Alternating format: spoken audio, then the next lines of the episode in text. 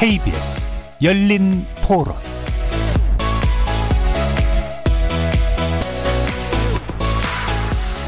안녕하십니까. KBS 열린 토론 정준희입니다.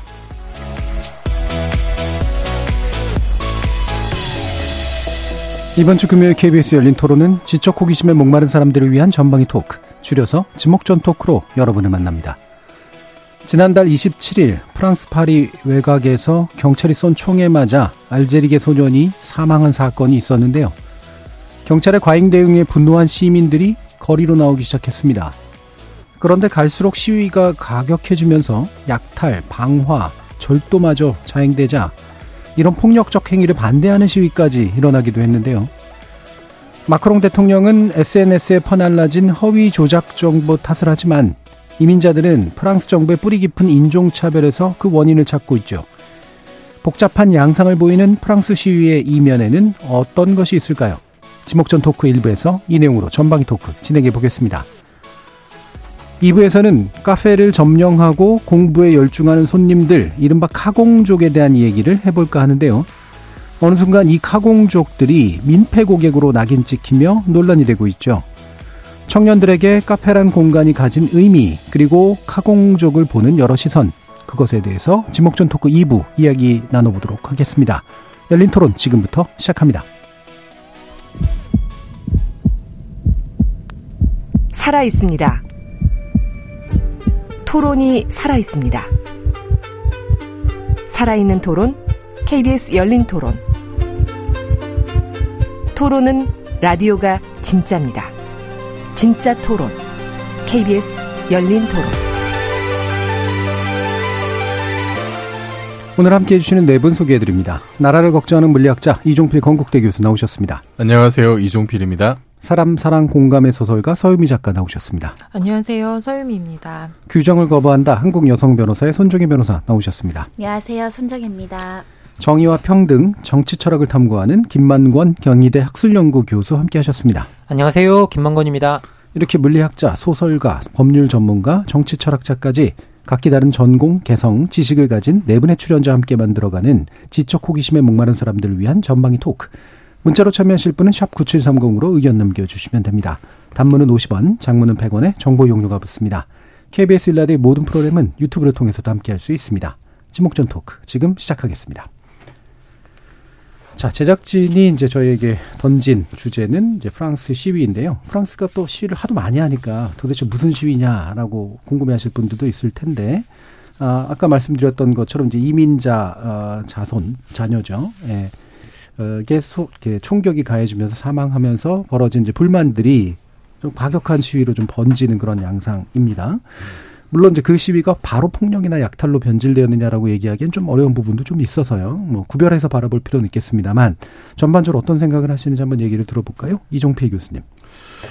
아, 프랑스가 제가 알기로는 시위에 상당히 관대한 나라고 예. 여론도 우호적인 걸로 알고 있는데 지금은 좀 그런 것 같진 음. 않아요. 그래서 어, 생각보다 좀 상황이 심각한 것 같은 느낌이 들고 저는 이 소식 듣고 그 두 명이 떠올랐는데요. 음.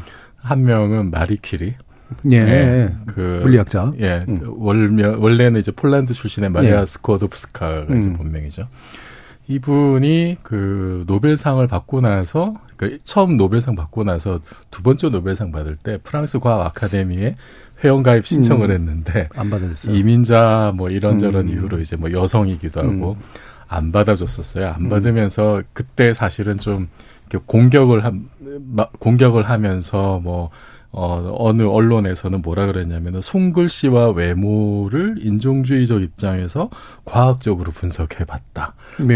이런 식으로 음. 써서 이제 매도하는 음. 그런 게 있었고 1911년에 그 두 번째 노벨상 이제 화학상을 받을 때는 그 그때는 이제 남편하고 사별한 이후였는데 남편의 제자였던 랑주뱅하고 연문설이 좀 있었어요. 예. 어 근데 사실 랑주뱅은 그때 이제 유부남이었고 음. 그렇게 연문설이 있으면은 사실은 뭐 비난을 하려면 둘 다 비난을 해야 되는 음, 상황인데 음. 그때 여론이 이민자 여성이 이렇게 평범한 프랑스 가정을 파괴했다 뭐 이제 예. 이런 식으로 좀 음. 몰고 간 예.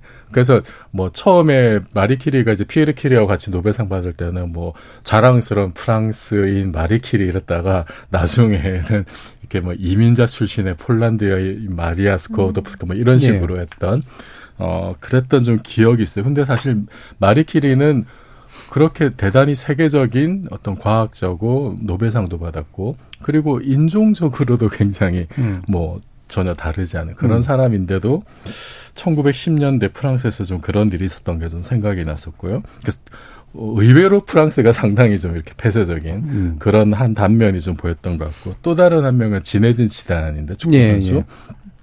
98년 프랑스 월드컵 자국에서 열렸을 때 이제 프랑스를 우승으로 이끌었던 음.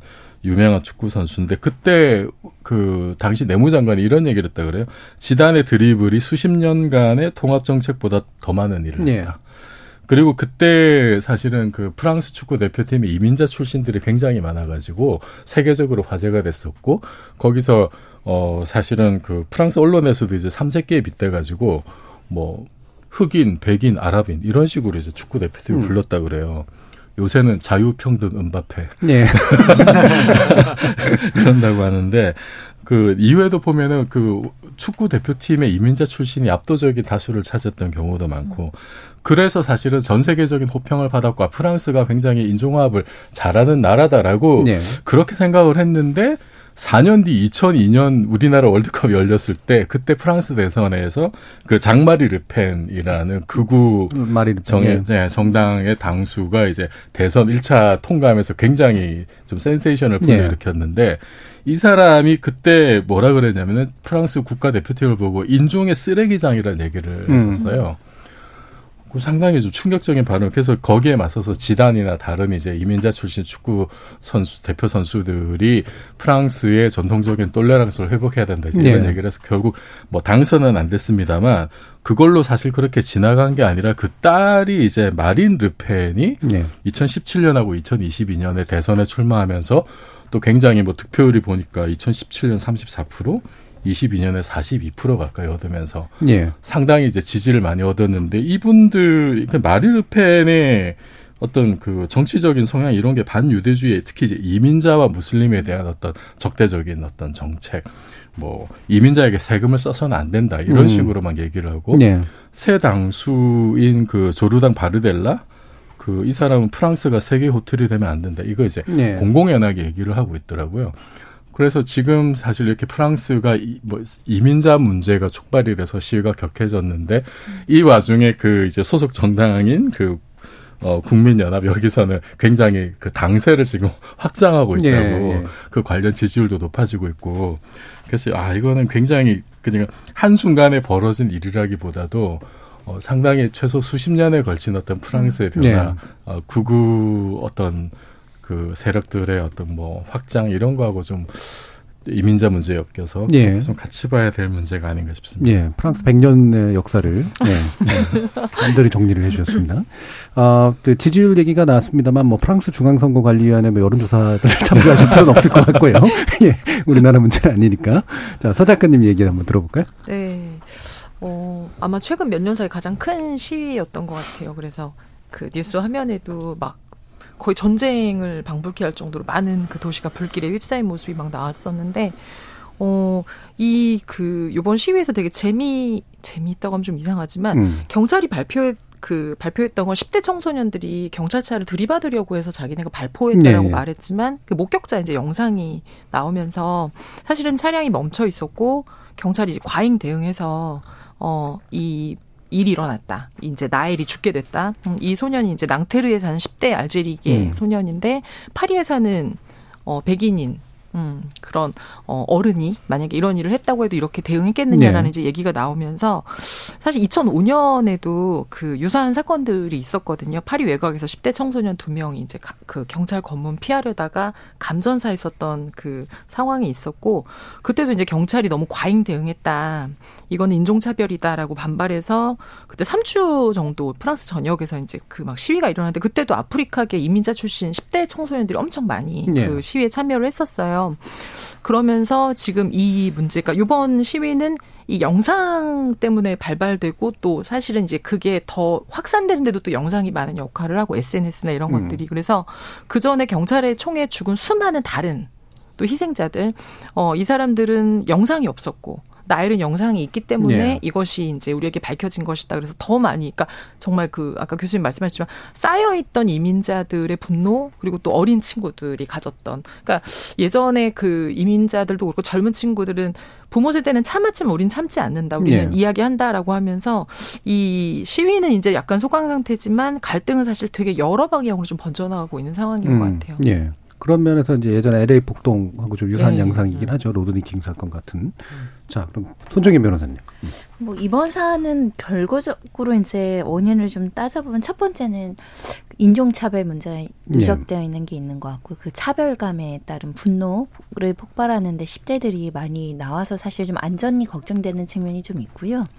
두 번째는 결국은 경찰의 공권력 남용이 생각이 나는데 어, 우리나라 같으면 상상도 할 수 없는 그죠? 네. 뭐 경찰의 어떤 뭐 특별히 범죄자로 지목된 상황도 아니고 뭐 흉기나 위험한 도구가 있었던 상황도 아닌데다가 그냥 불신 검문에서 응하지 않았다고 총을 쏴서 죽일 수 있는 경우는 우리나라로서는 굉장히 상정하기 어려운데 어 그런 점들이 굉장히 오랫동안 경찰권이 남용되면서 이런 과정에서 사망했던 사건들이 꽤 많았는데 여전히 그런 부분들이 반복되는 점이 사실 놀랐고요. 예. 대부분은 경찰관들이 이런 어떤 비위를 한다고 하더라도 또 살인죄로 처벌되거나 그러지 않는 것도 사실 우리 법 체계하고는 좀 음. 놀라운 점이 있습니다. 우리 과거에 열린 토론에서 한번 토론했었는데 그때도 프랑스는 판사들이 나와서 시위를 했대 해서 제가 놀랬던 기억이 있었던 것 같아요.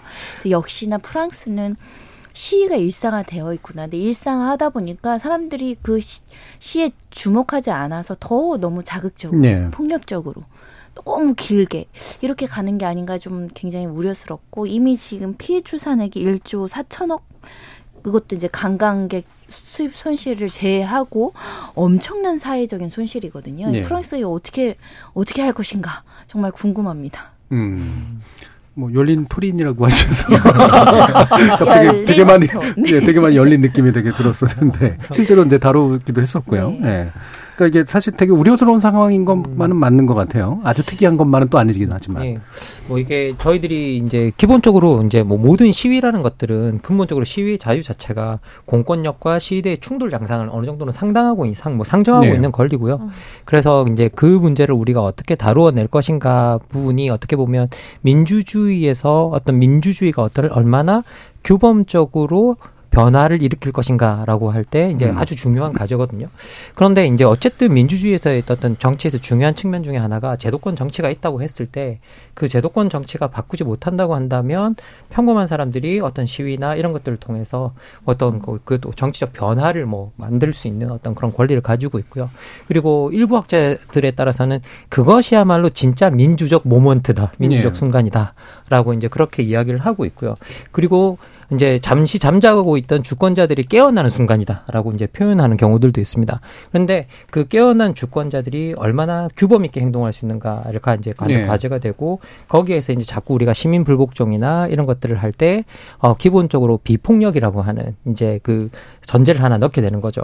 그리고 시위나 우리가 일상적으로 뭐 법을 깨지 말라라는 뜻은 아닙니다. 이게 왜냐하면 결국은 도로를 점거하거나 네. 뭐 이러면서 우리가 명백하게 법을 깨는 행위들을 하는데 그런데 많은 이제 또 이제 학자들이 이야기하는 부분은 뭐냐면 이게 근본적으로 다른 범죄와는 근본적으로 차이, 차이가 나는 게 대부분의 범죄의 목적은 몰래 숨어서 안 들키는 게 목적이지만 이건 오히려 우리가 공개적으로 어떤 법을 깨므로써 우리 의사를 표현한다는 네. 점에서 그 공개의 명백성 을 보지 못하면 안 된다라고 이야기를 하거든요. 네.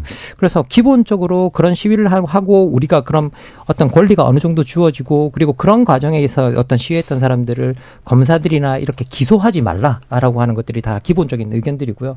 그런데 기본적으로 우리가 그런 어떤 규율을 갖추 그런 규율을 갖춘 시위와 그러지 못한 시위 사이가 너무나 우리가 그걸 경계가 날- 음. 얇다는 거죠. 예. 어느 순간 한 중간에 촉발제가 되어 만들어지면 그런 것들이 쉽게 무너질 수 있고 그래서 어떤 어떻게 보면 특히 한 사회에서의 어떤 시위 문화가 갖춰지는가 또 상당히 중요한 부분인 것 같은데요. 근데 뭐 프랑스의 역사를 들어 더 돌이켜 보면 프랑스 혁명 자체가 아 이제 시작부터 어떻게 보면 이제 어, 어, 뭐 피해 역사였을 수도 있고 그리고 그런 것들을 통해서 바꿔온 어떤 그런 과정들이 있기 때문에 그런 것들에 대해서 프랑스가 관용하고 있었던 부분은 분명했던 것 같아요. 음. 어느 정도 인정하고 다른 나라보다 좀 이렇게 뭐 뭐라고 해야 될까 관대하게 바라보는 점은 분명했던 것 같습니다. 근데 하지만 이제는 뭐 우리가 그런 프랑스 혁명만 해도 왕정에서 공화정으로 넘어오는 그런 그런 거였고 그런 그러면 우리가 어떤 공화국에서 민주적인 어떤 그런 시스템을 갖고 있다고 한다면 그 시스템에서의 변화 자체를 어떻게 규범적으로 가져가는 것인가 했을 때 우리가 최대한의 최, 어떤 시위에 있어서 뭐 폭력은 절대 금지 뭐 이런 표현이 아니라 최소한의 비폭력이라고 하는 네. 어떤 그런 규율을 갖출 때 오히려 정당성을 더 갖추고 근본적으로는 그걸 지키면서 한 시위들이 나중에 할 말이 더 많다. 그렇죠. 예, 나중에 더 효과가 크다 라고 음. 이제 저는 말씀드릴 수가 있을 예. 것 같습니다. 그러니까 어느 예. 정도는 이제 그 자신이 처벌받을 것까지 각오하면서 의사 표현을 하는 행위로서 이제 그러니까. 관용되긴 하는데 결과적으로 그게 민주적 정당성을 갖추기 위해서는 되도록 비폭력일수록 효과가 높은 건 또 맞기도 하고요. 근데 여기서 이제 또 문제는 그런 거잖아요. 그러니까 결국은 어, 부대적인 어떤 피해 이런 것들이 이제 그 사실은 공권력과 별로 상관없는 사람들에게서 이제 일어난다라는 거죠. 어, 심지어는 최근에 이제 보면 퍼지는 사진 중에 약탈하는 사진 이런 거. 사실 그렇게 낯선 사진은 아닌데 미국 이런 데 가서 보면 맨날 나오는 사진이니까요. 어, 이게 뭐 시위대가 다 그런 일을 했다라고 말하기는 어렵지만 그 과정에서 부산물로서 이제 나오는 그런 현상입니다. 그래서 이 부분이 이제 결국은 시위의 정당성을 결정적으로 약화시켜 버리는 그런 식의 일들이 아닌가 싶은데 여기에 대한 뭐 그냥 자유로운 이야기들을 한번 들어볼까요? 이 교수님. 저는 아, 좀 어떤 생각이 들었냐면은 이게 지금 말씀하셨듯이 분명히 좀 약- 약탈이라든지 아니면은 뭐 일반 시민에 대한 공격이라든지 음. 뭐 이런 게 전혀 없진 않은 것 같은데 그 정도가 어느 정도인지 네. 따져봐야겠습니다만 어쨌든 그런 일들은 생기지 않도록 관리를 사실 좀 잘해야 되는 거죠. 시위 뭐 주최자 측이 있다면은 음. 근데 그 뭐 이번 프랑스 같은 거 그렇게 뭐 어떤 구심점이 있어서 조직적으로 되는 것 네. 같지는 않고 근데 저는 제가 어떤 느낌이 좀 드냐면은 어 지금 그 지난 18개월 동안에 17명이 경찰의 정차 명령 거부하다 총에 맞아 죽었대요. 그 상당히 많은 숫자죠. 네. 거의 한 한 달에 거의 한 명꼴로 그렇게 총에 맞아 죽었는데 대부분이 이제 아프리카계인 음. 거고 일상적으로 그 2020년 이후에도 교통 근무 중에 사망한 21명의 대부분이 이제 이민자 출신. 네. 그리고 그 2005년에 그 이제 말씀하셨던 이제 그 이민자 소년들 그 감전산 그 동네 같은 경우에 굉장히 일단은 좀 못 사는 동네고 거기 사는 동네의 아이들 같은 경우 학생들 청소년들 같은 경우에는 그냥 그 동네에 이렇게 그냥 길거리 돌아다닌다는 이유만으로 경찰들한테 하루에도 수십 번씩 신분증을 요구받고 이런 게 그 어린 학생들에게 엄청난 굴욕감을 준다는 거죠. 네. 그러니까 이런 상황에서 지금 그 이번에 그 뭐 불신 검문에 응하지 않았다고 해서 뭐 사실은 그렇게 위협적인 상황이 아니었는데 운전석에다 총을 겨누고 니 머리에 총을 쏘겠다라고 음. 협박까지 하고 이제 이런 일이 벌어진 거를 보면은 그 그거를 봤을 때 이민자들이 어떤 생각을 했을까? 음. 그냥 단순히 폭력적인 경찰 한 명의 우발적인 범행이다라고 생각을 할 것인가? 아니면은 아 이건 프랑스 사회가 우리 이민자들을 다 죽이려고 하나? 이제 이런 생각을 가질 수 음. 있다는 거죠. 네. 아까 제가 말씀드렸듯이 이제 뭐 르펜으로 대변되는 어떤 그런 극우주의도 발효, 발호하고 있고 이게 뭐 하루 이틀 지난 일도 음. 아니고요.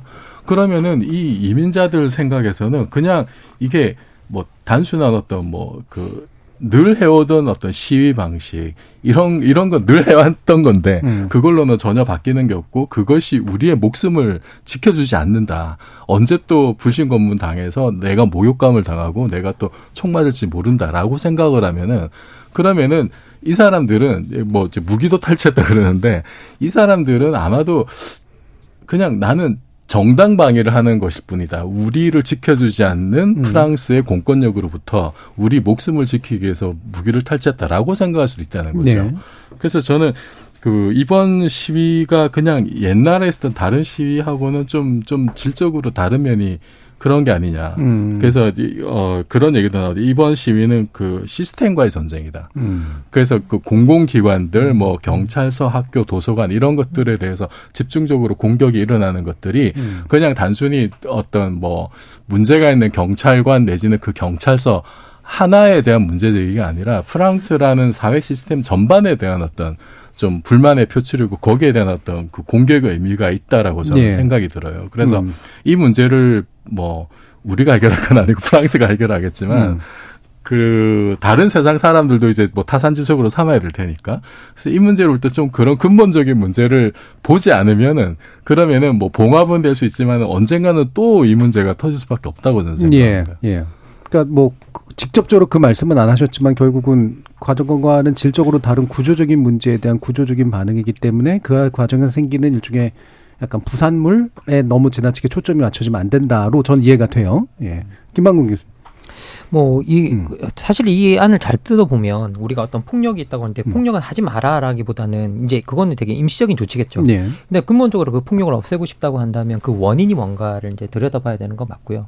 그러면 그 원인이 뭔가를 들여다봤을 때 이제 우리 어 그 교수님께서 말씀해 주신 것처럼 기본적으로 그 안에 프랑스 사회에서 뿌리 깊은 이민자 차별이 존재하는 거고요. 음. 그런데 이 이민자 차별에 대한 그 좌절감을 저도 이제 그 뭐 말씀드리고 싶은데 사실은 프랑스가 가지고 있는 이민 정책이 되게 자유평등 박애의 나라답지 않게 동화 정책이거든요. 동안정책. 예, 음. 예, 프랑스인이 되라는 거예요. 딴 거 뭐 네가 여기 살기로 결정했으면 우리의 문화를 받아들이고 우리의 그것을 우리들을 따라하라는 거죠.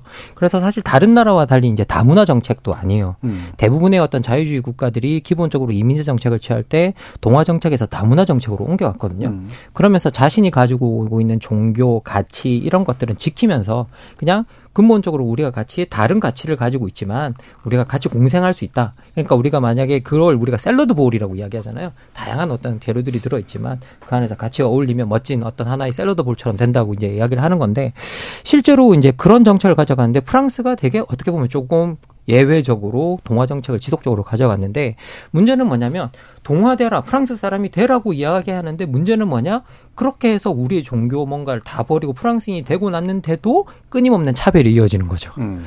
그러면 내가 결국은 프랑스인이 되라고 하는 이 나라에서 결국 나는 프랑스인이 될 수 없는 존재이구나. 아, 라고 느끼게 된다면 그거는 어떻게 보면 더 뿌리 깊은 절망, 좌절감 이런 것들로 이어질 수 있다라고 생각하거든요. 그리고 이제 그런 것들이 특히 저는 이번 시위를 누가 일으켰는지를 좀 봐야 된다고 생각하는데 처음 때 10대들이 있었단 말이죠. 10대 후반들. 그러면 되게 어떻게 보면 그 친구들이 뭐 어, 어떻게 보면 감성적인 부분도 어떻게 보면 그 생성이 되고 있는 부분이고 그리고 더 나가서 그 어떤 사회 제도나 시스템이나 이런 것들을 통해서 뭔가 아, 압박을 받는 그런 지점보다는 훨씬 좀 덜한 지점이 있다라는 생각이 들거든요.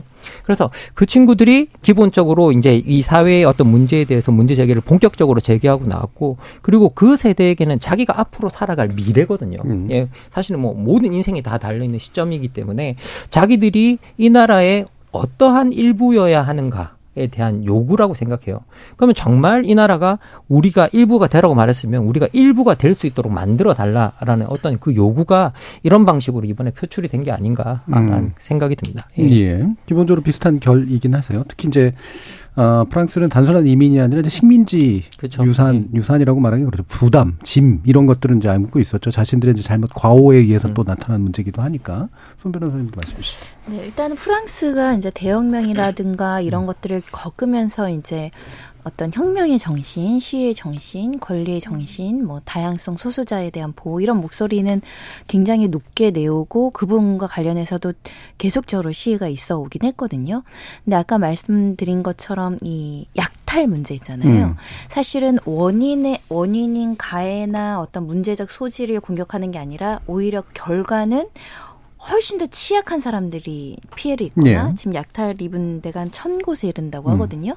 그리고 이 대규모의 시위도 발생 장소가 아까 말씀하셨던 그 이민자들이 많이 사는 동네. 네. 그러니까 피해는 거기서 발생을 한 거예요. 우리의 목소리를 주장하고자 시위를 했지만 결국적으로 피해를 받는 사람들은 이민자들이 많이 사는 곳에서 이제 다치거나 재산권을 빼앗기거나 이런 문제들이 생겼고 한국인도 관광버스인가 거기 또 네. 약탈당하고 해서 보도들도 나왔는데 결론적으로는 이 폭력적인 시위를 누군가는 멈춰야 되고 이거 멈출 수 있는 명분과 어떤 계기가 주어져야 되는데 그러지 못하는 점이 프랑스가 뼈아프게 한번 고민을 할 지점이라고 보이고요. 오히려 이런 문제 때문에 소수자들이 더 차별받게 되고 인종주의적인 그 차별 의식을 갖고 있는 사람들이 차별이 더 강화되는 효과가 좀 나타나고 네. 있거든요. 음. 특히 이제 구구주의자들이라고 보통 얘기를 하는데 역시 차별하길 잘했어 이렇게 폭력을 쓰니까 음. 우리가 더 강하게 해야 돼 뭐 이런 식으로 역효과가 나서 사실은 시의 본질적인 목적보다는 이걸 변질해서 오히려 자신들의 정치적인 세력이나 어떤 정책 을 강화하려는 악 영향이 예. 발생하고 있다라는 점이 좀 우려스러운 면이 굉장히 많고요. 음. 특히 지금 공격을 받는 게 10대 청소년들이거든요. 10대들은 뭐 직접적으로 공격을 못 하니까 뭐 부모들의 관리권을 주장해서 뭐 부모의 연금을 삭감하던가 예, 여러 가지 조치들이 있어서요. 예. 그래서 결국 이 10대들에게는 그래도 조심해야 돼. 그러니까 10대들은 이제 성장하고 있는 미성년 아이들이기 때문에 어떤 선입견을 가지거나 차별을 고착해야 한다거나 혐오를 강화하는 어떤 메시지들이 조금 제한적으로 나와야 되는데 보도들도 막 나오고 있는 것 같더라고요. 오히려 프랑스가 더 갈등이 악화되지 않을까 음. 하는 염려가 있습니다. 예, 그렇죠. 이제 그 이민자 자녀들이 계속해서 빈곤 안에 있게 되고 차별 안에 있게 되면서 더 극단화되고 또 동시에 이제 그거를 이용하는 그 극단주의자들, 극우파들의 어떤 또 정치적인 영향도 세지고 결국은 이제 이런 길로 좀 가고 있는 것 같은데 서 작가님 말씀 주시죠. 네, 저도 지금 방금 음. 변호사님 말씀하신 혐오가 악순환되고 음. 고착화되는 게 되게 두렵고 이게 그렇게 보자면 프랑스만의 문제가 아니라 세계의 문제인 것 같아요. 그렇죠. 예. 지금 계속적으로 어, 어떤 세계의 모든 것들이 다 이제 보수화되어가는 어, 계속 차별이나 혐오를 좀 조장하게 만들고 그러니까 그걸 반발해서 더 세게 그러니까 프랑스가 워낙 파업 시위 많이 하던 나라인데도 어, 그 전보다 세야지 당연히 눈길이 오고 네. 소리가 나니까 세게 하면 세게 할수록 또 이쪽에서는 더 그러니까 안 된다. 부모에게까지 그 정말 압박을 줘야 된다라고 말하는 그래서 세계는 계속 안정을 추구하는 보수들이 늘고 그리고 그러니까 프랑스가 굉장히 유연한 사회였는데 유연한 사회조차도 이제 굉장히 그 보수적이고 우, 그 구구적인 입장으로 가면서 이게 지금은 전 세계적인 분위기구나라는 생각이 들어서 음. 저는 이 시위가 이제 우리는 그런 정도로 시- 사실 우리나라의 시위는 정말 띠매고 노래 부르고 막 그러는 시위에 사실 예. 가깝잖아요. 그런데 제한을 하겠다는 네, 그렇죠. 제안을 하죠. 그래도 시끄럽다, 차가 예. 막힌다. 이 정도는 사실 우리는 굉장히 큰 거고, 우리는 사실 파업하면은 시민들이 탄압하잖아요. 음. 그 공권력이 하는 것도 있지만 시민들이 먼저 너무 불편해서 파업을 견딜 수가 없는데, 근데 이제 이런 어떤 그 뭐 드러나는 양상을 떠나서 그 시선이나 마음가짐 같은 건 이제 사실 거의 좀 유사해지고 있는 느낌. 그래서 음. 이 친구들이 사실 그렇잖아요. 이민자 이 친구들은 이민자들이 사실 프랑스에서도 최저임금 받고, 그러니까 이것도 뭐 지금 우리나라하고 사실 다르진 않죠. 최저임금 받고 프랑스인들이 대체로 하기 싫어하는 일들 많이 해줬고, 그러면서 차별받고 그 친구들도 지금 가난이 대물림되고, 그리고 프랑스에서도 굉장히 뭐 높은 어떤 지위나 이런 데 올라갈 수 없는 상황. 한마디로 사다리가 이제 끊기는 상황. 근데 그것도 우리 사, 사회에도 똑같이 일어나는 일이고 그래서 아마 수십 년 동안 있었던 그래서 아까 2005년 사건도 마찬가지고 이런 것들은 반복되고 되풀이되고 그러니까 시위하고 약탈하고 폭력적이고 그다음 또 탄압하고 막고 압박하고 이런 것들이 아마 음. 조금 더 같은 양상으로 일어나지 않을까라는 좀 생각이 들어요. 예. 근데 제 생각에는 그 그런 게 또 있어요. 프랑스가 어쨌든 1789년에 이렇게 세상 엎어버렸잖아요. 그리고 왕의 목을 그냥 날려버리고 그렇게 사실은 뭐 절대 왕정 무너뜨리고 뭐 공화제를 처음 이제 도입을 하고 말하자면은 그게 어떻게 보면 프랑스가 근대 국가로 나아가는 어떤 성공 방정식이었다고도 예. 볼 수가 음. 있고 어 그리고 그것이 뭐 100년 넘게 뭐 200년 이렇게 이어져 오다 보면은 사실 우리가 보기에 와 너무 쟤네는 과격해 뭐 1년에 한 달은 파업하고 11달은 시위한다고 하는데 음. 그 시위조차도 보면은 뭐, 뭐 툭 하면은 길거리에 자동차 그냥 뒤집어 엎고 뭐 조금 더 나가면 뭐 사제 폭탄도 던지고 우리로선 상상할 수 없는 이제 이런 일들이 일상적으로 벌어져 왔는데 그게 그 프랑스라는 국가의 정체성을 만들어 왔던 어떤 음. 그렇게 나서서 사실은 그 길거리에서의 직접적인 행위를 통한 어떤 체제의 전복 이것이 우리의 권리를 지키는 마지막 수단이다라고 하는 것이 굉장히 역사적으로 이렇게 좀 몸에 배어 있는 예. 어, 그런 면도 좀 있는 것 같아요. 음. 이, 이, 이 오래된 어떤 관습, 습관이 쉽게 바뀔 것인가. 음. 근데 거기에 비해서 이제 한국 같은 경우에는 어, 뭐, 이제 80년 광주도 있었습니다만, 뭐, 87년 항쟁도 있었고, 80년대, 90년대 우리 시위가 보면은 프랑스만큼 과격하진 않았지만, 음. 그때도 뭐, 나름 이제 폭력 시위라고 하는 것들이 있었죠. 뭐, 화염병 던지고, 뭐, 쇠파이프도 있고, 뭐, 경찰도 만만치 않았습니다만. 그런데 결국은, 어, 우리가 깨달은 것- 것은, 아, 이렇게 물리적인 어떤 대립으로는 해결이 안 된다. 네. 그 우리 우리 오래된 역사를 보면은 직접 뭐 왕의 목을 친 역사도 사실 없고 그리고 뭐 뭐 역사 청산 사실 그렇게 제대로 한 적도 없고 아, 그렇게 물리적인 충돌로는 안 되고 어떻게 해서든지 어 옆에 있는 사람들의 마음을 얻는 방식으로 가야 된다라고 하는 거를 우리 스스로 그냥 현장에서 깨달은 것 같아요. 예. 그 결과가 2016년의 촛불 혁명이었던 것 같고 음. 그래서 그 우리의 어떤 그런 경험들이 우리가 보기에는 아 쟤네 왜 저래 사실 왜, 왜 저렇게 폭력적으로 할까 우리처럼 평화 시위하고 촛불 시위하면 좋을 텐데 에, 저도 그랬으면 참 좋겠는데 어 프랑스의 어떤 그런 성공 방정식이 자기들이 그렇게 새롭게 겪지 않으면은 이게 극복이 안 될 것 같다는 생각이 좀 많이 음. 들어요.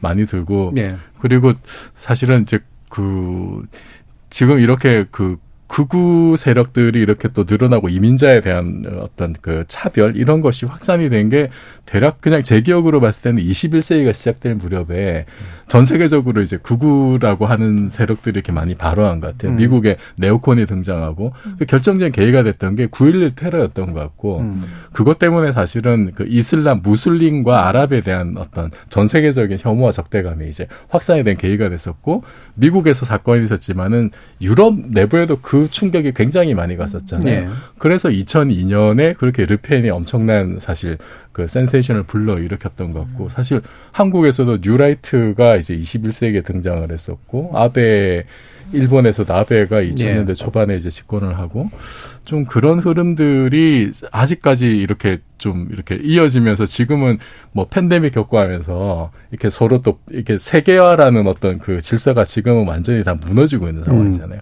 그런 것이 지금 이제 자국 중심주의 어떤 뭐 순혈주의 예. 네, 이민자 배제 이런 이런 쪽으로 좀 가속을 붙이는 상황 같아서 사실은 이게 그냥 프랑스만의 문제가 아니고 뭐 내일이면 우리의 문제도 될 수 있지 않을까 그런 걱정이 좀 됩니다. 네, 굉장히 많은 주장이 좀 담겨 있긴 한데 예. 일단은 그러니까 이제 프랑스는 프랑스 나름의 방식으로 문제를 해결해 왔는데 그게 한계에 처한 것 같다. 그렇죠? 새로운 방식이 뭔가 좀 필요할 것 같은데 아직은 그걸 만들지는 못하고 있는 것 같다. 그게 어려울 것 같다. 예. 네. 그리고 또 한 가지는 근데 이게 이제 비단 프랑스만의 문제냐. 그죠? 네, 21세기 이후로 이제 결국은 구구와 이민자의 문제가 계속해서 이제 반복돼서 일어나는 그래도 결국 우리도 낯설지 않은 문제 그리고 이제 뭐 아랍에 대한 무슬림 혐오라든가 이런 문제 이런 것들로 좀 나타나지 않냐라는 의견까지 주셔서 이정현님께서 우리나라에도 이민자에게 두려움을 느끼는 사람들이 많은 것 같습니다. 그렇죠? 이민자 공포라고 하는 공통점이 있고요. 특히 아랍계는 문화적 차이가 크다 보니 더욱 그런 것 같습니다. 그래서 이 점에 대해서 논객분들의 의견이 궁금합니다라는 얘기를 해주셨어요. 그러니까 아랍계는 좀 유난히 좀 더 그렇게 두려움을 추는 경향이 있다는지 이게 이제 일반적인 견해잖아요. 또 말씀을 나눠보죠. 뭐 이렇게 그 이 우리가 역, 그 정치학의 역사에 들어가 보면 되게 재밌는 역사가 하나 있는데 냉전이 무너지고 난 다음에 이제 새로운 적들이 필요해진 거죠. 그리고 이제 그 어, 정치학에서 새로 찾은 이제 새로운 적이 종교였어요. 음. 그러면서 사무엘 헌팅턴이라는 사람이 뭐 문명의 충돌론을 주장하게 되죠. 음. 사실 문명의 충돌을 읽어보면 안에 뭐 그 문명을 나눠놓은 구분 기준이라든가 정말 말도 안 되거든요. 허접, 허접하죠. 예, 정말 허접함에 예. 그 그지 없거든요. 예. 근데 되게 신기한 게 뭐냐면 이 사람이 다 문명 충돌론을 가- 그 하- 이야기하는데 이게 뭐 뭐 이렇게 책으로 주장한 게 아니라 사실 우리가 문명의 충돌 책을 보고 이제 그 자꾸 책으로 주장했다고 생각하는데 실제로는 기자회견을 열어요. 문명이 이렇게 예. 충돌할 거라고. 그러니까 말도 안 되는 일이었거든요. 음. 문명 충돌론을 기자회견을 통해서 발표를 한다? 음. 이건 사실 말도 안 되는 거였는데 이건 어떻게 보면 딱 조직화된 이제 그런 거였죠. 그리고 이제 문명 좀뭐 충돌론이 나오면서 이제 새로운 적을 가, 가상의 적으로 상정했던 게 사실은 무슬림이었어요. 음. 그리고 여기서 처음 딱 이 문명 충돌론을 보고 아 내가 우리 문명의 해방자였거나라는 걸 배운 사람이 누구였냐면 오사마 빈 라덴이었어요. 예. 그때까지 몰랐어요. 음. 자기가 그런 일을 하는지. 그 헌팅턴이 이걸 알려준 거예요. 네가 네 문명의 해방자야라는 걸 알려준 거죠. 그걸 보고 어 내가 그런 일을 하고 있었구나라고 생각이 되는 거죠. 키워준 거죠. 예, 그렇죠. 약간. 오히려 키워준 거죠. 음. 그렇게 하면서 이상한 역사가 그렇게 하면서 이게 음. 사실은 생성이 되었던 겁니다.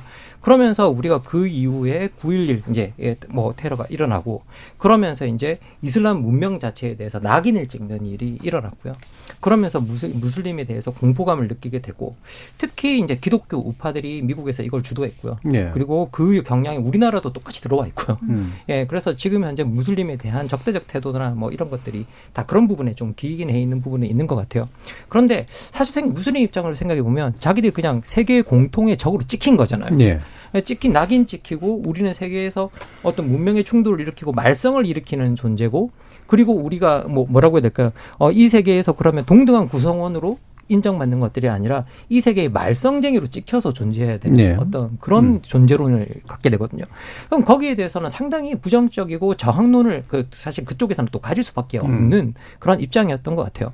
그래서 우리가 냉전 이후에 어떤 종교 대결 구도, 문명 대결 구도가 만들어지는 그 구도를 보면 그 구도를 누가 설계했는가를 봐야 된다 라는 걸 좀 보고 싶, 말, 말씀드리고 싶고요.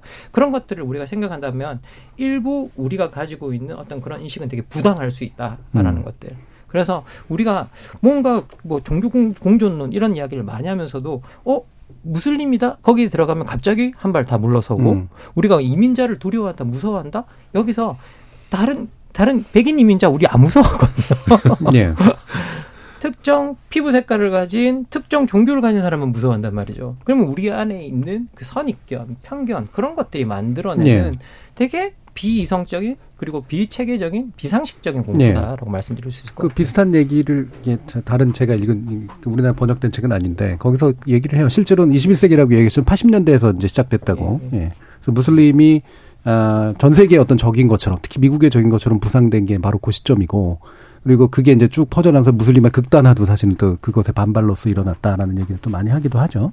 뭐, 손 변호사님도 말씀 주시고. 일- 일단은 문화적인 차이는 분명히 있는 것 같아요. 사실은 대한민국에 이제 약간 어 중도적인 여성들이 정말 좀 두려워하는 면이 있죠. 왜냐하면 네. 특히 이제 문화적으로 이제 여성 여성을 굉장히 억압하거나 차별하거나 여- 우리 시각에서는 성착취나 어떤 금지된 차별도 사실 서슴없이 아직까지 잔존하는 문화에 남아 있다 보니까 이게 과연 우리 사회에서 흡수가 될 것인가 음. 그런 고민들은 실존적으로 좀 하는 것 같아요. 워낙에 다른 제도적인 부분이 있기 때문에 근데 일단 저는 그 우리가 프랑스를 좀 반면 교사 삼아야 된다고 생각하는 게 우리가 인종차별이 없지 않습니다. 우리나라에서도 음.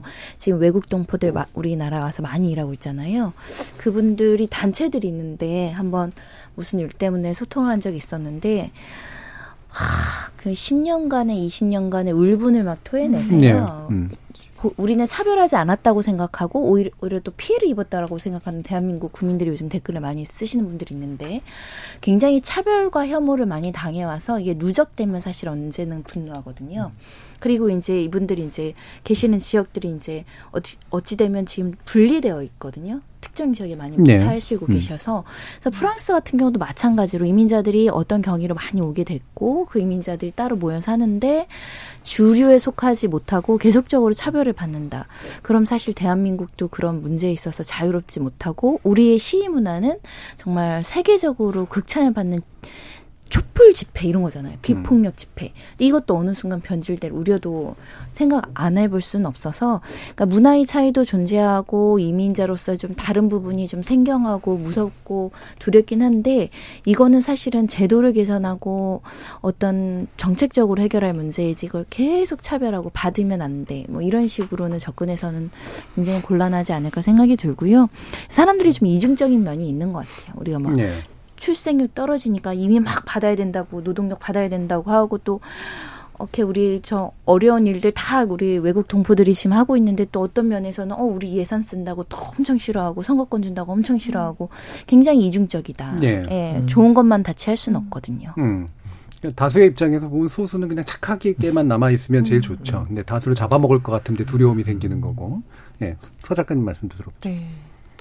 정말 이런 흐름을 끊을 수 있을까요? 음. 우리가 그런 생각이 좀 드는데 정말 이주 노동자들이 주는 노동은 받고 싶고 음. 근데 공존하고 싶지 않은 마음도 있고 근데 괴담 같은 것들도 사실 상당히 많이 퍼지잖아요. 네. 예전에도 보면 뭐 아이 봐주는 사람이 아이를 데려간다느니 음. 뭐그 나라 사람들 소수민족 뭐 인육을 먹는다느니 뭐 이런 것들도 있었고 뭐 그 사람들 집 세주면 더럽게 쓴다느니 아까 말한 것처럼 백인 이주민에 대해서는 우리 이렇게 막 말도 시키고 싶고 사람들이 어머 우리 동네에 이렇게 많이 산다 이런 얘기를 음. 하니까 집값이 정말 어떤 그 이민자들이 사느냐에 따라서 정말 천차만별 달라지고 그 동네에 사람들이 안 가려고 하고 그러니까 어떻게 보면 뭐 무슨 우리도 외국에서 우리나라 사람들이 사는 코리안 타운 이래서 생성이 됐겠지만 예.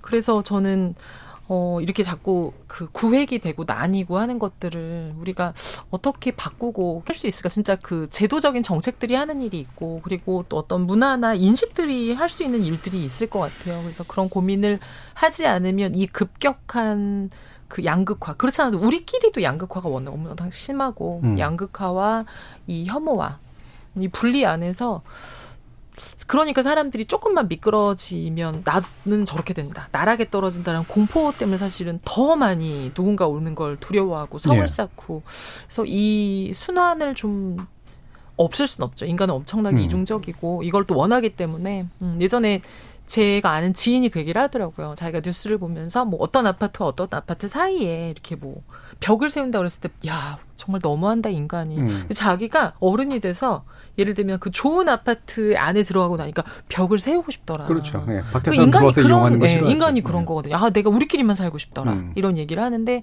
인간이에요. 그게 너무 당연한데 우리가 너무 당연한 흐름에 맞추어서 그냥 흘러가면 안 될 것 같다는 생각은 들어요. 네. 알겠습니다. 자, 어, 일부 상- 뭐 쉽지는 않은 논의였었습니다만 하지 않으면 안 되는 그런 논의였죠. 어, 결국에 우리가 맞이하게 될 현실인 셈이고요. 프랑스가 겪고 있는 현실을 동일한 방식으로 맞이하지는 않는 어, 어떤 새로운 지혜를 찾아야 될 때인 것 같습니다. 자, 1부 순서는 이 정도로 마치고요. 이어지는 2부에서 가공적 관련 이야기 나눠보도록 하겠습니다. 여러분은 지금 KBS 열린 토론과 함께하고 계십니다.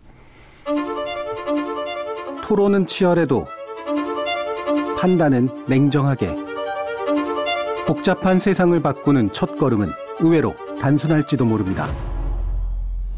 평일 저녁 7시 20분 당신을 바꾸는 질문 KBS 열린 토론 정준희입니다. 지적 호기심에 목마른 사람들을 위한 전방위 토크 소설가 서유미 작가 손정혜 변호사 정치철학자 김만곤 교수 물리학자 이종필 교수 이렇게 네 분과 함께 하고 있는데요. 자 이제 출연자가 정해 주신 내용이죠.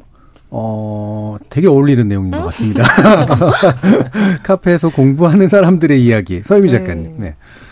네, 맞아요. 저도 한때는 공부는 아니고 이제 일하는 사람이니까 그런 사람도 카피스라고 하더라고요. 카공은 카페에서 공부하는 사람이고. 예. 근데 최근에 이제 자영업자 커뮤니티에 카페 운영하시는 분이 너무하다라는 내용과 함께 음. 이제 그 사진을 올렸던 게 되게 화제가 된 적이 있었어요. 그래서 카페에서 공부한 학생들이 밤부터 아침까지 있으면서 어 다른 매장 음료도 갖다 먹고 다른 외부 음식도 반입해서 먹고 그리고 의자에 누워서 자고 밖에 나갔다가 한 시간씩 막 자리 비우고 쓰레기도 치우지 않고 가고 뭐 이런 것들. 그랬더니 또 그 다음에 프린터 가지고 오신 분, 어 그분들 너무 대단해요. 정말 너무 대단한데, 네 카페 프린터 갖고 와서 자기가 그거는 쓰면 안 된다라고 말했던 것들 이제 사진이 올라오면서 어 가공 쪽에 대한 이제 논란이 어 이제 일었었죠. 그러면서 되게 이제 막 이건 사실 분분하진 않았던 것 같아요. 대부분 굉장히 카공적을 이제 막 욕하는 그런 어그 예. 의견이 굉장히 많았었는데요.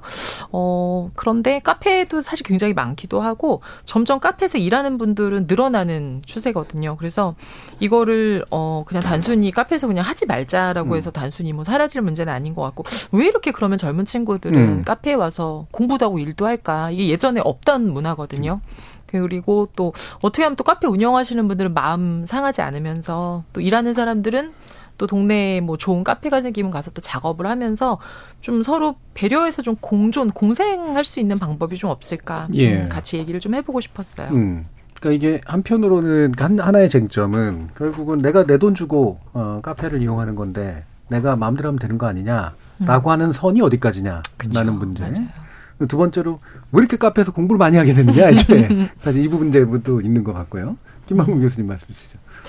뭐 이렇게 저 같은 경우는 이렇게 그 우리나라의 카공족이 2000년대 초반부터 이제 생기기 시작했다라고 이야기를 예. 많이 하시는데 전 그때 이제 또 우리나라에 없었기. 때문에 음. 그렇게 어떻게 만들어졌는지 사실 분위기는 잘 예. 모르겠고요. 스타벅스의 예. 출연과 함께 음. 시작됐다고 어, 할수 예, 있죠. 그런데 뭐 저도 기본적으로는 약간 백색 소음이 있어야 음. 뭘 작업도 하고 뭐 이런 게좀 있어서 집에 들어가도 그냥 무조건 TV부터 켜는 예. 그 소음 때문에 약간 그런 것들이 TV 소음은 백색이 아닌데 청천형색인데 죄송합니다. 칼라 TV라는.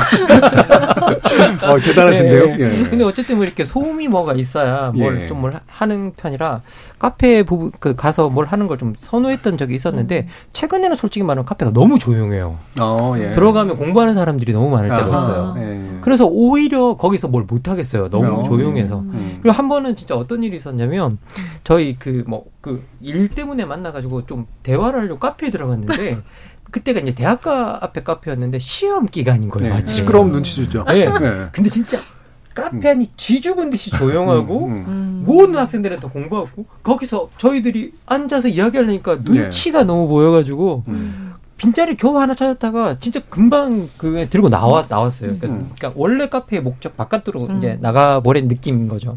그러니까 뭐라면 저는 그냥 최근에 그냥 카공 뭐 이런 건 저는 아, 사실은 문제가 전혀 안 된다고 생각하는데 아니 카페에서 말한다고 눈치 주는 거.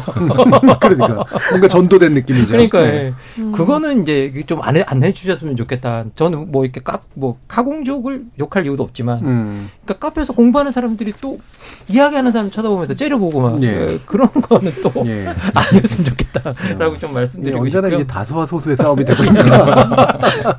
예, 최욱기 예. 교수님. 어, 저는 사실 옛날에 고등학교 때 예. 제가 부산에서 이제 살다 보니 부산대 앞에서 자주 놀았거든요. 예.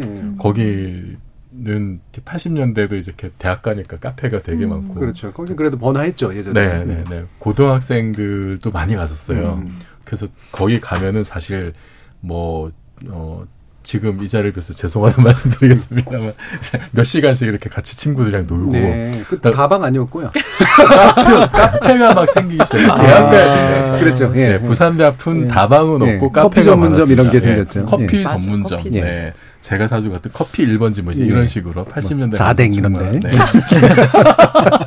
도토르. 토토로. 예. 이제 뭐 시간이 좀 지나면은 마지못해 음료 하나를 더 시킨다라든지 음. 뭐 이제 친구가 같이 알바하고 있으면은 거기 가서 이렇게 또 오래 같이 음, 이렇게 있어주고 그렇죠. 그럼 또더 음. 좋죠. 네, 갈비하고 그런. 경험이 있었고 어 그리고 저는 이렇게 그 격주 금요일마다 이렇게 지목전 하러 오면은 음. 조금 일찍 와서 네. 여기 음. 그 KBS 앞에 큰 카페 가가지고 음. 이렇게 음. 뭐 이- 잠깐 예습을 좀 하는 게 음. 지금 이제 루틴이 됐어요. 네. 그럼 뭔가 마음이 편해지더라고요. 네. 거기도 안 가시죠 일부러. 다른 데도 이렇게 뭐 예. 일부 좀 멀리 강연 가면 은 일부러 좀 일찍 가서 음. 근처 예, 카페 예. 가가지고 좀 이렇게 그렇게 하죠 보통. 네, 음. 생각도 정리하고 그냥 뭐 동네 구경도 하고 음. 이제 저는 그게 좀 루틴인데 그 제가 보니까 2019년인가 한국 외식 산업 연구원이라는 데가 있대. 여기서 음. 조사한 결과가 4,100원짜리 커피 한 잔 손님의 손익 분기점 음, 이 그렇죠. 그런 한- 계산하죠. 예. 음. 1시간 42분이라고 음. 합니다. 음. 네, 뭐 평균을 낸 거겠죠. 어, 그래서 아마 음. 그 업주 사장님들도 뭐 커피 한 잔 시키고 2시간 정도는 그냥 음. 그렇죠. 뭐, 보통은 예. 그그 정도가 이제 용인이 되죠. 정도면 이제 예. 뭐 용인이 될 것 같은데 한 음. 4시간 이상 넘어가면 그두 음. 배가 되는 거죠. 네. 음. 4시간 이상 되면은 약간 좀 민폐스러울 음. 수도 있을 것 같아요. 물론 이거 동네마다 다를 수가 있는데 워낙 손님이 없는 카페 같으면은 음. 그냥 손님이 오래 죽치고 있는 게 사실은 도움이 될 때가 그렇죠. 있잖아요. 너무 이게 비어 보이면 안 너무 되죠. 네. 비어 보이면 안 음. 돼요. 네, 이게 유인 다른 손님 유인한 음, 효과도 음. 있고 그런데 막 손님들 북적북적하고 자리도 없어서 못 들어오는 사람이 음. 생기고 네. 이제 이런 경우는 이용자들이 좀 약간 눈치껏 음. 좀 어, 매너를 좀 지켜야 되지 않을까 그게 좀 최소한의 매너이진 네. 않을까 하는 생각이 듭니다. 음. 보통 이제 그 시쳇말로 이제 국놀이라 그러잖아요. 네. 요즘. 1인 1잔, 한 잔당 2시간. 보통 요게 음. 이제 네. 일반적으로 받아들여지는데, 그 정도는 지켜져야 되지 않겠냐. 네. 예.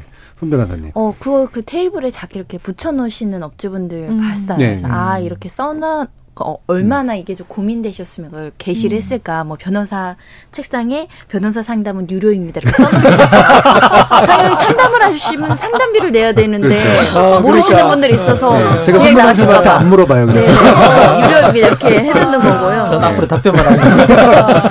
아, 저는 사실은, 어, 난 카페에서 일, 저는 일을 종종 해요. 시간이 뜨면 예. 카페에 음. 찾아가서 노트북 들고 다니기 때문에 노트북으로 일을 하긴 하거든요. 근데 카페들이 요즘에 편안한 의자가 거의 없어요. 많이 줄였죠. 음. 딱딱한 나무 의자. 네. 허리- 두 시간 지나면 진짜 허리 아파요. 그래서 일부러 그렇게 만드시는 것 같아요. 뭐 다섯 음. 여섯 시간 있으면 곤란하시니까. 그리고 어느 카페를 갔더니 독서실처럼 만들었더라고요. 일부러 또 그런 데도 있고. 음. 어, 비용이 같을지는 모르겠는데 아무튼 음. 그런 데가 있었고 또 요즘에 카페에서 밥을 팔아요. 그러니까 네. 오래 있는 친구들이 있으니까 음. 밥이라도 팔아야 이게 수지 타산이 맞아서 그런 거 아닐까 떡볶이도 팔고 네. 또때 볶음밥도 있고 막 그러더라고요.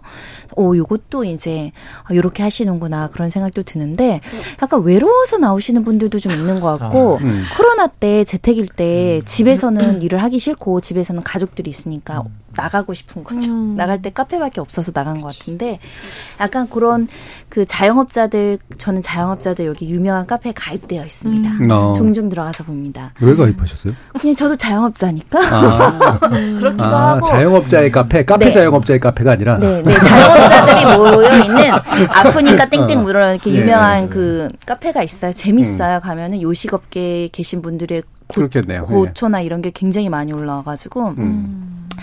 근데 이제 이분들이 공통적으로 카페 사장님이 이렇게 그 죽치고 오래 있는 손님들. 네. 그리고 이것도 문제인데 여섯 명이 와서 세 잔 시켜서 아유 제 배, 배불러서요. 음. 그래놓고 이제 컵 다 가져와서 이렇게 먹는 것들 예. 음. 이런 것들이 이제 되게 공통적으로 올라오는데 상부상조해야죠. 이 음. 카페가 오래 되, 오래 있기를 바라면 또 이 카페가 유지될 수 있도록 좀 도와주는 그런 음. 어떤 센스 이런 거 좀 필요한 게 아닐까 생각이 들고요. 제가 그 생각하는 그 카페 이 문제를 해결하는 방법은 약간 독서실 같이 만들어 놓고 오래 쓰시는 분들, 한 네다섯 시간 네. 이상인 분들은 그, 그 입장료를 조금 더 받는 거죠. 음. 그러면 좀 합리적이지 않을까 그런 생각도 한번 예. 해봤고요. 그런 컨셉의 카페도 있긴 있죠. 예, 예. 예전에 민델리아 영토 진짜 예, 핫했잖아요. 아, 거기 가면 예, 예, 대학로 대학로 예. 어, 술을 안 먹어봤는데요. 세미, 세미나를 주로 하는. 거기서 예, 스터디 많이. 했어요. 예. 스터디. 근데 요즘 카페에서 과외를 해도 되냐? 음. 이게 하나 이제 논란이 된 적이 있었던 글을 그렇죠. 본 적이 예. 있고요. 두 번째로는 유튜브 찍어도 되느냐? 예. 이거 이렇게 어. 약간 논란이 된 적이 있어가지고 이런 사람들은 딱 부스 같은 거 만들어서 한 음. 두세 시간, 세네 시간 음. 들어갈 때 2, 3천 원이든 3, 4천 원이든 더 음, 내시면 음. 그건 좋을 것 같은데. 네. 예, 뭔가 이렇게 요금화, 뭐 요율화 이런 쪽에 이제 어, 관심이 주로 많으셨네요. 어 그러면 이두 번째 문제 이게 왜 이렇게 이용하게 된 걸까? 사실 이게 여기 지금 의견 보면 이계영 님이 공부할 거면 카페도 독서실처럼 정액제로 이용하면 어떨까? 이게 이제 손변하신 의견하고 비슷하고요. 1340님은 이제 집 나오면 카페처럼 가성비 좋은 것이 없죠 인데 어, 독서실 많지 않냐? 학교 독서실은 뭐냐? 그 다음에 뭐 공공도서관도 많지 않느냐? 왜 이렇게 카페를 이용하느냐? 굳이 돈 내가면서.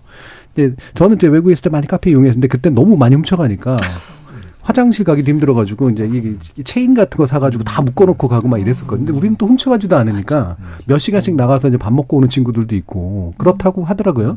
그래서 생기는 이제 문제들도 분명히 있는 것 같고. 왜 그러면 카페를 굳이 음. 독서 공간으로 이용해야 되느냐? 기타의 공간들은 있지 않느냐? 예, 어떻게 생각하세요? 저는 또 개인적으로 카페 성애자로서 약간 고등학생, 전 중학생 네. 때부터 카페를 갔었거든요. 그러니까 중학생 때 뭐 하러 가냐, 지금 생각해 뭐 하러 갔냐면 그때는 약간 경양식집 같은 그런 카페가 예, 예, 있었단 그런 같이 말이에요. 있었죠. 경양식. 그때 저는 언제 카페를 잘 갔냐면 시험이 끝나면 가서 음. 채점을 하고 음, 채점에서 점수 확인을 하고 그때 이제 음료 한 잔 마시고 나오고 이런 음, 어, 일들이 되게 많았어요. 그래서 중고등학교, 대학교 내내 그러니까 인생에 있어서 카페를 많이 제가 카페를 왜 좋아하는가 생각해 보면 저기 또 그 요번에 이제 요 픽 준비하면서 보니까 되게 많은 분들이 왜 왜 공공 도서관에 가서 공부를 거기서 하는 애들 치고 잘 되는 애를 못 봤다. 거기는 놀러 가는 거지. 왜 공부하는 데 예. 이런 의견 되게 많았는데 아 그럼 정말 왜 우리는 카페를 갈까 생각을 음. 해보니까 어, 일단은 카페가 접근성이 되게 좋아요. 우리나라 그렇죠. 워낙 카페가 있죠. 많고, 그리고 카페마다 참 분위기도 다양하고, 음. 커피 맛도 다르기도 하고, 그래서 물론 스터디 카페도 있고, 공유 오피스도 있어요. 근데 음. 뭐, 가격이 그냥 카페가 더 싸고, 두 군데 뭐, 공유 오피스나 스터디 카페가 비싼 것도 있지만, 네. 그러니까 이런 거죠. 참 사람의 마음이 공부를 하라고 만들어 놓은 데 가서 공부를 하는 거는 재미가 없고, 일이 음. 잘안 되는 느낌. 특히 이제 저는 공부가 아니라, 이제 프리랜서나 작가분들이 사실 많이 가는 이유 좀 자유롭게, 그러니까 쉬는 듯 있는데 뭔가를 좀 그렇죠. 하고 싶을 때, 그러니까 네. 엄청 빡세게 일할 땐 사실 잘 안 가는데 음. 시간이 조금 남고 그리고 조금 자유롭게 사람들도 좀 보고도 싶고 음악도 네. 좀 듣고 약간 편안한 상태에서 뭔가 작업을 좀 느슨하게 하고 싶은 마음. 그래서 네. 뭐 책을 본다든가 아마 이래서 좀 가시는 것 같은데 사실 카페에 그냥 수다 떨러 오시는 분들도 몇 음. 시간씩 흔히 말하는 죽치고 있는 분들이 있어요. 음. 음. 그런데 왜 유난히 음, 공부하는 친구들 공부하는 친구들은 미움을 받을까라는 생각도 예. 저는 좀 해보긴 했는데 아까 이제 손 변호사님이 의자도 불편한데도 20대 10대 친구들은 뭐 견뎌요. 막 음. 뭐 의자 두세 시간 이런 거 없어요.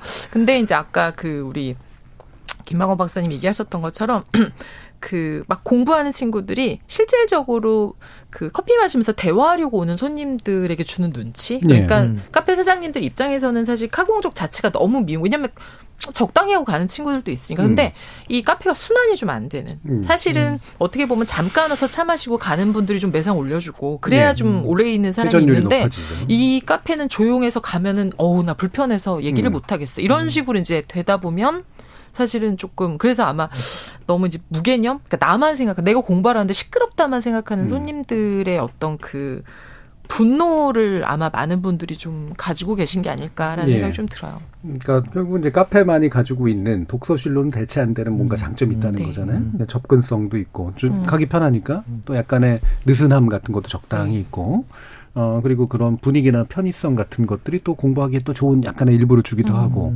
그래서 유튜브에 햇살님이 주신 의견 보면 60대인데도 저는 카페 가서 책도 보는데요. 음. 어떤 카페는 거의 독서실 같은 분위기입니다. 대신 사업장이니까 스스로 적당히 하면 좋겠더라고요. 라는 음. 의견도 주셨습니다. 그러니까 니들은 독서시가 이렇게 해서 또 해결이 안 되는 문제라는 거죠. 음. 예. 아니 뭐 이렇게 살펴보면 저는 이게 우리 뭐 독서실도 있는데 왜 거기 안 가냐 음. 뭐 이렇게 이야기하시는 분도 많지만 기본적으로 우리나라 뭐 독 독, 독, 독서실은 모르겠지만 공부하는 공간으로서의 어떤 공공기관 뭐 공공 장소로서의 뭐 도서관이나 이런 곳들이 대부분 다 외진 곳에 있어요. 네. 접근하기 장소가 좀 아무래도 힘들어요. 땅값 좀 싼데. 예, 예. 대부분 다 접근하기 좀 힘들고 그리고 또 이제 어떻게 보면 가장 좋은 게 이제 접근성이잖아요. 사실은 내가 네. 빨리빨리 들어갔다 나왔다 뭔가를 할 수 있는 그리고 카페 근처에 있으면 어디 밥도 먹으러 갈 수 있고 뭐 음. 하나 깔아놓으면 그런데 기본적으로 이렇게 그 안에 들어가서 공부하는 행위를 뭐라 그러는 건 또 아닌 것 같아요. 왜냐하면 행위 본질에서 장시간 자리를 차지하는 것에 대한 네. 죽 그런 치고 있는 건. 거거든요. 근데 이 장시간 자리를 차지하는 행위 중에 제일 일반적인 게 그냥 공부하는 행위. 예. 인것 같아요. 그리고 그게 또 취준생들이 되게 그걸 많이 하잖아요. 예. 그러다 보니까 특히 또 우리나라 같은 경우에는 지금 현재 대학 졸업자들의 첫 이제 정식 취직 자리를 잡을 때 그 연령이 이미 30세가 넘어가 있거든요. 그러면 20대 후반 같은 경우에는 사실은 취준생으로 카페에서 보내는 나이 그 학생들 되게 많아요. 청년들도 그렇죠. 엄청나게 예. 많아요. 그러니까 그 인구들이 너무 많은 거예요. 그러니까 이 집단에게는 어떻게 보면 그좀 자, 자기가 접근성이 높고 어떤 공부할 수 있는 것들이 필요한데 사실 생각해 보면 우리들도 다 알고 있지만 공간이 어떤 생산성에 엄청나게 영향을 많이 미치거든요. 그러니까 이 생산 되게 이게 카페가 나름 우리한테 생산적인 공간인 거예요. 예. 그러니까 이런 생산적인 공간의 분위기를 만들어서 어떤 공공의 장소를 좀 제공한다고 한다면 접근성을 좀 높여서 사실 이런 문제를 좀 해결할 수는 있을 것 같거든요. 예. 그런데 문제는 뭐냐라고 하면 이런 이런 것들을 뭐 접근성은 잘 모르겠지만 곳곳에 사실은 공공센터 같은 청년센터 같은 걸 만들어 놓고 있고 그냥 무료로 가서 공부도 할 수 있고 뭐 심지어 뭐 무료로 뭐 회의 장소도 빌려주고 뭐 그 공부할 수 있는 그러니까 같이 공부할 수 있는 장소도 빌려주고 하는 곳이 뭐 마련이 돼 있어요 서울 서울에도 예. 이게 대- 서울에서는 대표적인 게 무중력지대 뭐 이런 데가 있거든요. 근데 거기에 가보면 생각보다 이용자는 그렇게 뭐제 경험상 많지 않은 것 같아요. 그리고 우리가 서울시가 뭐 지난번에 조사했던 결과가 있다고 하는데 그때 보니까 65% 정도의 그 청년들이 존재 자체를 몰라요. 그런 음. 것들이 있다라는 것들.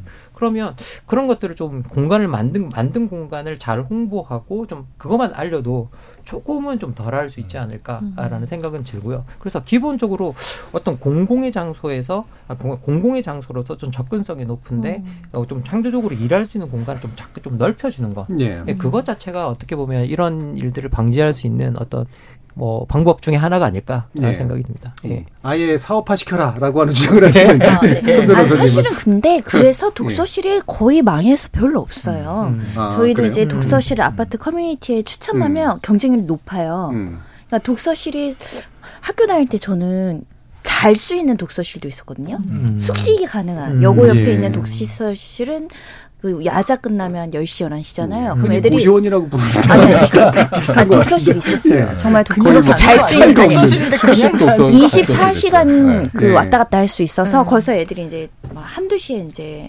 자고 씻고 뭐 거의 고시원 같은 분위기의 독서실도 예. 있었는데 그래서 독서실이 곳곳마다 있었고 제 친구 법대 동기는 독서실 총무랑 결혼한 애도 있어요.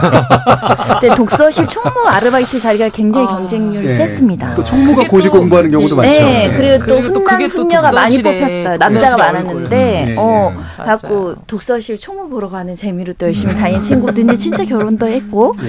그래서 그런 추억이 있는데 요즘에 이렇게 길 가다 보면 독서실 찾기 좀 쉽지 않더라고요. 음. 요즘은 그래서 스터디 카페, 뭐 북카페 이런 네. 식으로 하는 게 아닐까 생각이 드는데 오히려 공부할 데가 없어서 카페 갈 수도 있겠다 그런 생각을 한번 해봤고요. 독서실 자체가 그렇게 별로 없어가지고 근데 저는 사실은 공부할 때 소음이 있는 거를 좀 예민하게 생각하는 음. 사람이고 지금도 설명 쓸 때 좀 설렁설렁 써도 되는 거는 노래를 틀고 쓰거나 뉴스를 틀고 쓰는데 집중해서 고민 좀 해야 되면 다 끄고 하거든요. 예. 그래서 사실은 성적 올리려면 카페 가면 별론데 아무튼 요즘 친구들은 노래를 들어야 공부가 더 잘 된다 이런 사람도 있어가지고요. 예. 개인 취향이긴 한데 독서실을 좀 늘리면 어떨까라는 생각도 해봅니다. 예. 제가 좀 찾아보니까 음. 국가 도서관 통계 시스템 뭐 이런 게 있나 봐요. 2021년 기준인데 한국의 공공도서관이 한 1,200개 정도. 이고 이게 13년 새 한 두 배 정도 증가했답니다. 음.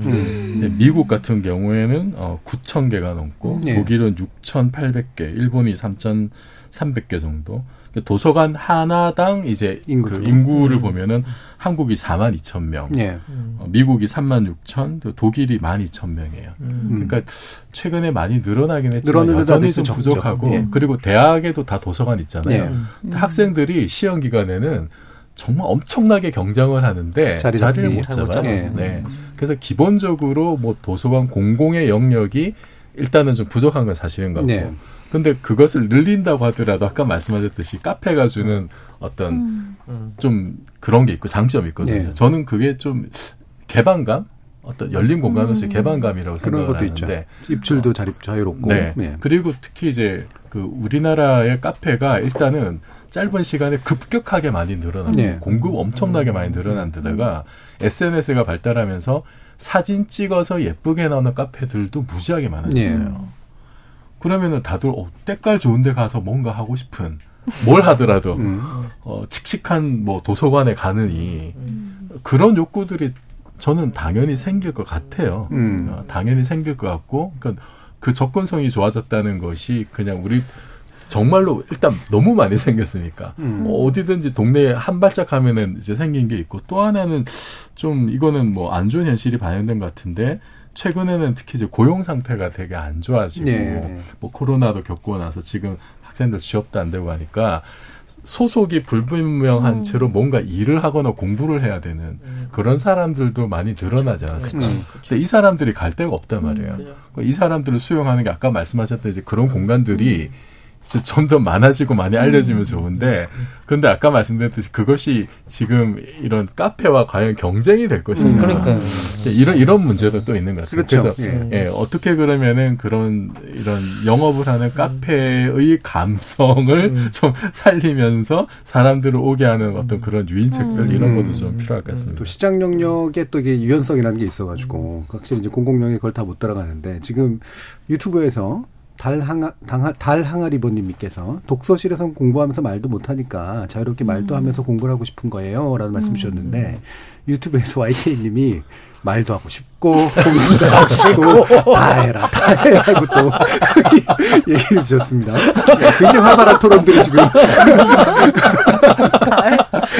네, 아니, 이어지고 사실 그래서 카페 가는 거 아니, 가고 그래서 카페 싶으니까. 가고 싶어서 예, 가는 네, 거지. 뭐 디저트도 있고 뭐 그러니까요. 밥도 먹고 우리 아빠가 네, 대, 대학은 확실히 옛날보다는 많이 시설이 좋아지긴 해서 물론 이제 메이저 대학들 위주이긴 합니다만 말하면서 네. 공부할 수 있는 데도 있고 네. 애인하고 앉아서 공부할 수 있는 데도 그런 있고 카페 같은 그 네. 학생들만의 공간들을 만들고 만들- 있어요. 그렇죠. 만들고 만들고 있는지 만들고 그래서 좀 있고요. 부정하긴 네. 하죠. 자 이렇게 논쟁 이렇게 논쟁적인 사안을 가져오신 어, 이거 엄청난 거죠. 근데, 어, 뭐라 그럴까. 아까 고용 얘기하셨는데 청년들이 주거, 고용, 다 사실은 복합된 문제인 게, 음. 어, 부모님하고 같이 뭐 쾌적하고 되게 넓은 데 사는 어린 젊은 친구들도 있지만 자취방, 원룸, 고시원, 고시텔 음. 이런 데서 정말 딱 누웠다 일어나면은 요만큼밖에 없는 공간에서 너무 답답해서 어딘가 가야 되는데 내가 뭐 예를 들면 회사를 가는 것도 아니고 학교는 졸업했고 뭐 학교 혹은 멀거나 뭐 이럴 때 갈 수 있는 가장 그 친구들이 쉽게 정말 그 그 친구들한테는 사실 커피값도 싼 건 아니라고 생각해요. 그렇죠. 우리가 예전에 네, 네. 사실은 아까 이제 스타벅스와 함께 이 카공족, 카피스족이 이제 늘었다고 했는데 그때 당시엔 스타벅스 가는 여자들 된장녀라고 그랬거든요. 음. 그렇죠. 왜 네. 밥한 끼보다 비싼 커피를 먹냐. 음. 근데 고객 한 10년 사이에 정말 이렇게 바뀐 거예요. 음. 거기서 죽치고 오래 있는다. 음. 이거 한 잔으로 팔아서 뭐가 남느냐가 이제 된 시대가 됐는데 왜냐하면 커피값은 그렇게 많이 안 올랐고 예. 물가는 엄청나게 올랐으니까 사실은 자영업자분들의 고충은 너무 이해는 하는데 이 친구들이 갈 데가 없다 보니 까 가서 조금이라도 트인 공간에서 그리고 내가 원룸에 살고 고시텔에 살고 자취방에 살아도 사실 우리가 너무나 많은 매체를 통해서 너무 아름다운 공간들을 많이 보거든요. 예. 사실 정말 너무 낭비되는 공간들을 많이 보는데 나는 젊고 너무 많은 걸 하고 싶지만 아무것도 할 수가 없는. 저는 사실은 공공시설에서 많이 짓는 거 좋다고 생각하는데 정말 잘 지었으면 좋겠어요. 예. 그 음. 아름답게 좋은 데다가 음, 이상한 짓 하지 말고 사실 공공도서관은 사실은 나이 드신 분들이 많이 오시거든요. 많이 오시죠. 예. 네. 근데 젊은 친구들 막 혼내. 혼내신다. 그래요. 예. 그래서 사실 충돌이 많으면 예, 그렇겠죠. 젊은 친구들이 이동을 하게 돼 있어요. 예. 음, 맞아요. 그래서 저는 젊은 친구들의 그런 것들을 좀 헤아려 줘서 음. 음. 이 친구들이 오죽하면 카페에 가서 거기 의자에서 자 예. 누가 자고 싶어서 거기서 자겠어요. 음. 저는 좀 그래서 그거를 그러니까 자영업자분들은 당연히 안 됐지만 이거를 그렇죠. 좀 네. 해소할 수 있는 공공의 힘이 좀 필요하다는 음. 생각이 들어요. 예. KBS 열린 토론, 어, 지적 호기심 욕망하는 사람들을 위한 전방 토크. 프랑스 시위, 그리고 이민자 차별, 그리고 카공족 논란, 그리고 청년 공간에 대해서 토크 진행해 봤는데요. 손정혜 변호사, 정치 철학자, 김만공 교수, 그리고 물리학자 이종필 교수, 소설가 서유미 작가, 네 분 모두 수고 많으셨습니다. 감사합니다. 감사합니다. 프랑스 시위의 부산불로 발생한 절도와 방화, 그리고 카페 운영자에게 곤란함을 안기는 카공족 논란, 서로 매우 떨어진 문제처럼 보이긴 하지만 한 가지 측면에서는 연결되는 것 같습니다.